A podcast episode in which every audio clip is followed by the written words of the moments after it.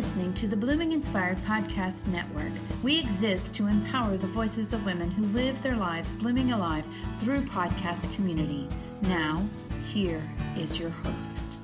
Accidental Hope, a place where we seek hope and build community after a serious accident or trauma. Hello, everyone. Welcome back to part two of Accidental Hope, and we continue the discussion with Maryann Gray of Accidental Impact. Last week, we finished up with part one, so if you didn't hear it, please go back and listen. It was wonderful to hear from her, and we were talking about control.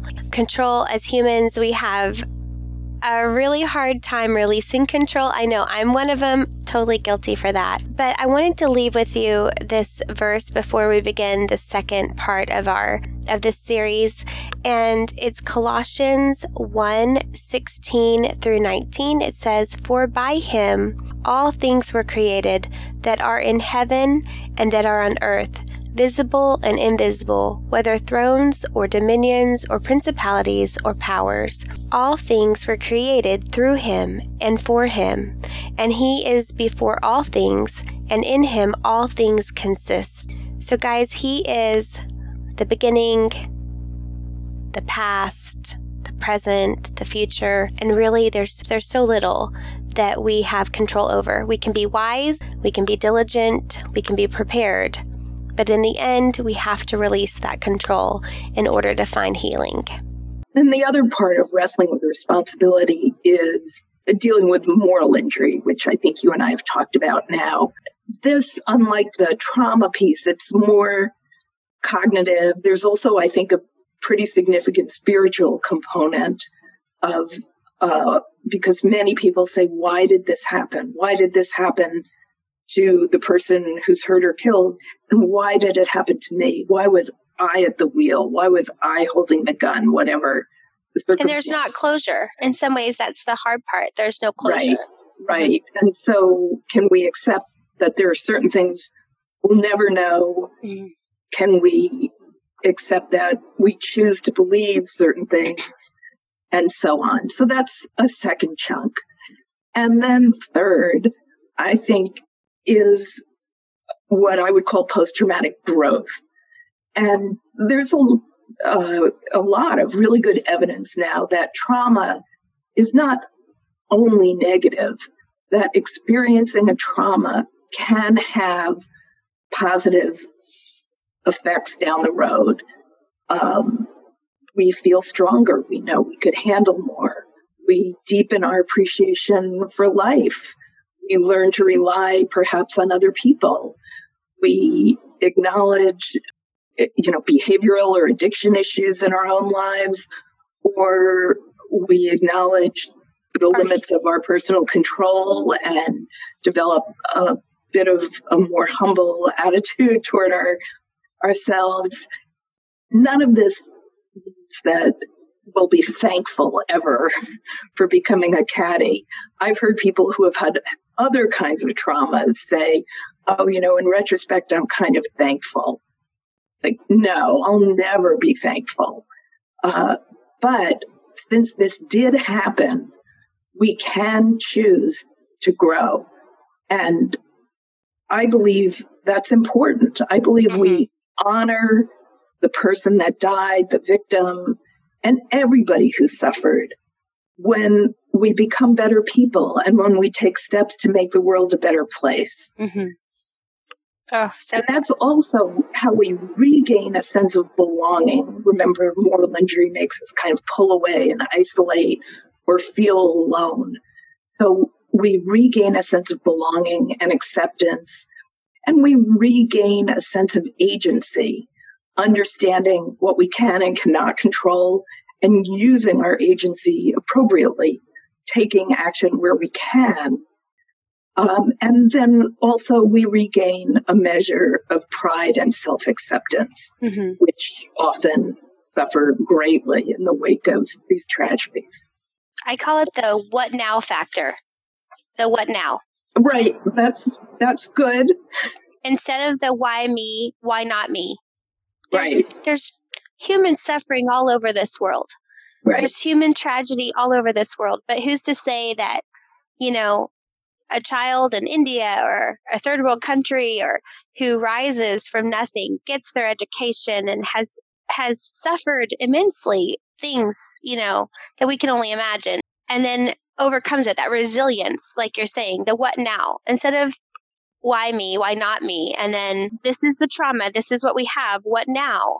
And I I hope I'm in the growth part. I love that post traumatic growth. I I feel like I do the cha cha, like I like I'm in, maybe in some of those well, phases, well, and then we we rotate all these years later. I can on occasion, fortunately, rare occasion right now, I can still get triggered in certain ways, but fortunately, that doesn't happen nearly as often as it used to. That gives um, me so much hope. When you said you pointed on some things like sleeping, I, I, I cry less I wasn't a crier before my accident, and then I was like cried every day, all day. Mm-hmm. I didn't cry. Like I didn't even cry at movies before my accident. I would get emotional, like with my children, like you know, but wasn't very emotional. I, I didn't cry very often, and then now I cry. Uh. You know, ah. but but it's better than it was a year ago. uh, so you gave you give me hope. Maybe I mean, one I, of these days. What I would say is, you know, tears can be a great sign of strength. They can be very they can be healing they can build connections to other people they can build connections to ourselves to our inner self to our soul whatever you want to call it um, how do you take that energy that sad energy and how can you use it in a, for your own growth to make and to make the world a better place. Mm-hmm. You know, those tears are a sign of your compassion and your ability to feel, and that's tremendous strength. So, and you're using it every day now as you talk to people, as you do these kinds of interviews. That's an example of how we could take the elements of our trauma and learn from them and respect them and grow from them. That's so good. The growth, the growth that that is that is the the goal. Because if it doesn't, I, and I I completely agree. I was like, you know, when I was making some decisions on health and healing and acceptance and working through all that, I was like, you know, thinking about how what a waste if I did not try to grow from this and did not try to make things better. I, I am very passionate about talking to people about distracted driving. I don't know why, you know, that is. I, I don't know why that became my thing, but it gave me this passion. You know, like what you're saying, it gave me a passion where passion had left for a while in that depression. I felt like right. a shell. Sure. And I was numb. Time. You certainly need time to grieve and process right. what took place. There's no skipping over the pain and the despair, even. No, and if you do try to skip over, it will come out eventually it'll, in different ways. Yeah. It'll find you. Mm-hmm. It'll find you. Yeah. It will, yeah. yeah. The passion now is oddly enough distracted driving because I felt like that was the only way I could contribute to maybe prevent something. Sure. Where, you know, the people who it gave me a sense that it was a way to honor David. Right. I, I can't change these circumstances. And what's interesting enough, because he was on a motorcycle, I know there's lots of things about share the road.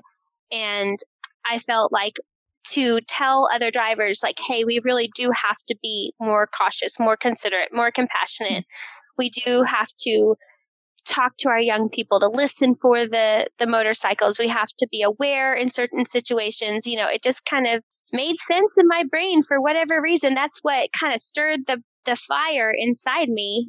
Great. Uh, yeah so that's important. The, yeah the growth part. That's that's that's my ultimate goal and i and i do i agree that when we if we can grow that way and if i didn't have anything to show for it i felt like it would not necessarily dishonor, but it would be like all that pain was in vain. Right. Mm-hmm. Right. Right. There's there's no point. I mean, for many years I lived a much smaller and more constrained life as a result of that accident. And in my opinion, now when I look back, that did not honor that child. It did not honor the preciousness and fragility of life. It was an understandable response to trauma. Um, but I'm glad it was my final response to trauma. There's there's far more. Yeah. I used to think, since we're talking about this, I used to really want to like even the scales. Like I've taken a life. How am I ever going to make up for that? And I thought, oh, you know, I need to run into a burning building and save a senior citizen or jump off a pier and save a drowning child. I wanted to be a surrogate. Right, right. And you know, for for whatever reason life did not put those situations in front of me. But I also think that was a bit of a clearly was a fantasy and it was also a trap because I think that grace, at least for me, the growth and the grace come from doing what I can day in and day out, the mm-hmm. slow, steady work of trying to be the best and highest self that I can be, mm-hmm. trying to reach for compassion and kindness. Mm-hmm. And that there's nothing dramatic or glorious about that. Mm-hmm. Uh, and I'll never be able to make up for taking that child's life ever. The only person who, I mean, I'm not person, I mean, if I believe in God and I believe, you know, that that he or she or that spirit will make sense, you know, that at some point it will all make sense to me. Mm-hmm. But until then, I live with mystery and I'll never be able to make up for it. Um, so all I could do is move forward the best I can. Yes. Yes. And that's beautiful. And, and we're all going to do it at different paces.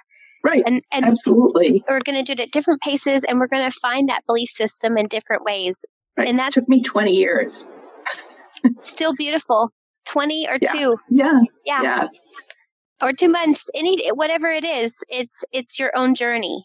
It's your right. own journey, and it, and it's. Uh, I think we all have, all of us in this world is going to have some kind of journey. This just happened to be ours. We all, none of us, get through life without hurting another person. Now, most people, fortunately, will not kill or seriously injure someone, but we all, you know, we, it's one of the tragedies of being human is that we hurt each other. Mm-hmm. We hurt each other's feelings. We bump into each other. We say things that are taken the wrong way. And in the wake of that, you know, what, what do we do with that? What do we do with that? Do we want to just be defensive? Do we want to just pull away and blame ourselves forever? Or do we want to try to use that add richness and add meaning to our lives and the lives of those around us? Right. One of them, one of those choices leads to life and a more normal life. And one of those choices leads to probably ultimate your own death. Yeah. Because you die to yourself. Right. Right. Right. I do know there there is a whole body of research on perceptions of other people's behavior mm. and attribution. They call it attribution theory. What do we attribute other people's behavior to? And when something happens that's highly distressing, like an, an like somebody's fatal accident or a death people are often quick to assume intention and assume blameworthiness. And that's kind of the default. And then they have to be provided with more information to recognize that circumstances were otherwise. So, and, and that's particularly true when the CADI is different than we are a different uh, race, a you know, kind of an outgroup member, different race, different uh, gender, different social class, different nationality. We have more difficulty putting ourselves in their place, and our attributions can be harsher.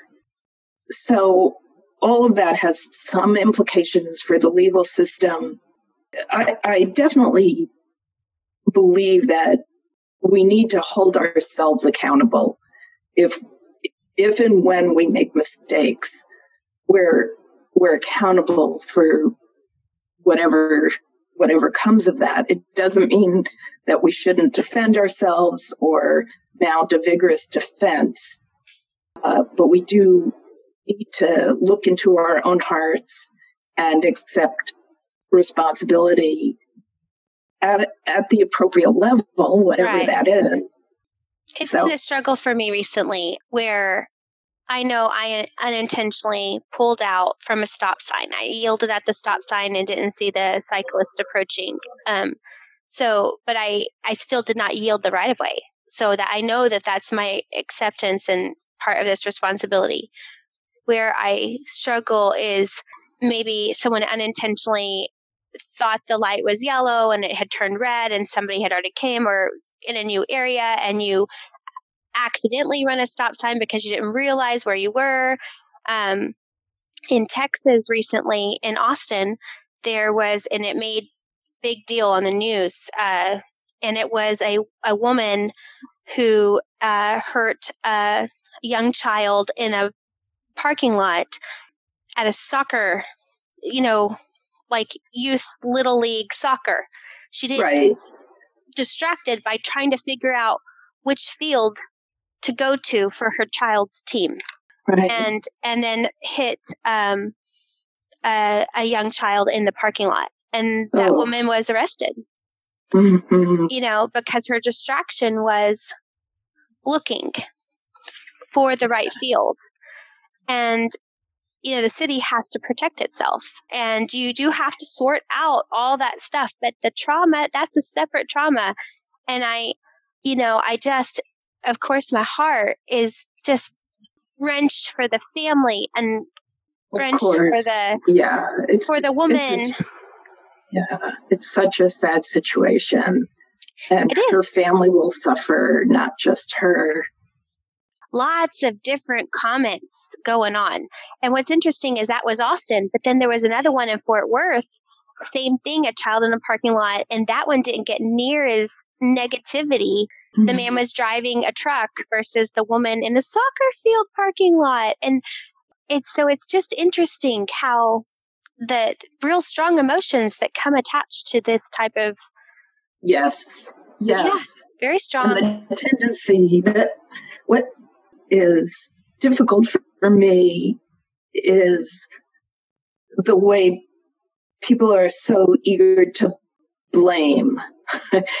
and I think it's human nature. You want to feel like there has to be a reason or you know someone right, to blame. Yeah. Right. We want to we want to blame someone and just think you know how many times do people drive distracted and not hurt somebody? You know, how many times do people drive drunk and not hurt someone? we call that philosophers call that moral luck that we that when the consequences are bad we uh, blame the person more than when than the same behavior when the when consequences we do this, yeah. benign. yeah. You know people talk on their phone or read their text messages all the time but if nothing happens then it's okay. we're, we're not as angry with them than when something happens. We kind of condemn the whole person and I wish there could be a more nuanced view, but I think that's a long ways away. Right. Uh, but it's something again, I'm thinking about. I just wanted to know if you've thought about it too, because I yeah, think- I do think about it. I don't. I, I don't have a solution to offer no, at all. No, but it's a thought. It's something to think about. Maybe a listener will have, or it's eventually we'll get there. Oh, that's some heavy stuff. But I, I do know that you're making a huge impact one by one or a hundred by a hundred, you know, that see that because there are, like you said, there's thousands of us and and the timing is right and the universe lines up the stars and the search engines pick it up, then they find this and, and then it offers some hope. Do you have a message of a final message of hope that you want to share with anyone? Sure. I I do for for those who might be in despair, having become a CADI at whatever point in time and feeling like you'll never get over it, you'll you'll always you'll always be suffering. I can offer hope. I think I felt that way for decades. I believe that psychotherapy is tremendously helpful. Um, personal integrity is essential. And making choices about how to use the energy these tragedies at first kind of bind up and tie up in ourselves. We can choose to harness that energy and use it in different ways. Now, often one of the um, difficult aspects of trauma is that we often feel like our thoughts, our feelings, even sometimes our behavior is out of control. And so when I say, well, you have choices to make, sometimes it doesn't feel that way. Mm-hmm. So for people who are in that situation, the first challenge is to manage PTSD. And the not certainly not the only way, but the most efficient way to do that is to work with a psychotherapist. And at that point, you will find yourselves able to make choices. And there's something exciting and fulfilling in that. And mm. so for people who are suffering, I can say you will always remember this tragedy. You, I think of my victim every day and I wouldn't want it otherwise. I know. But people don't understand that. But yeah. yeah. Mm-hmm. But he's no longer my enemy. Mm-hmm. So he is a symbol of how precious life is, how fragile life is, and he's a symbol of how I want to live my life to honor him.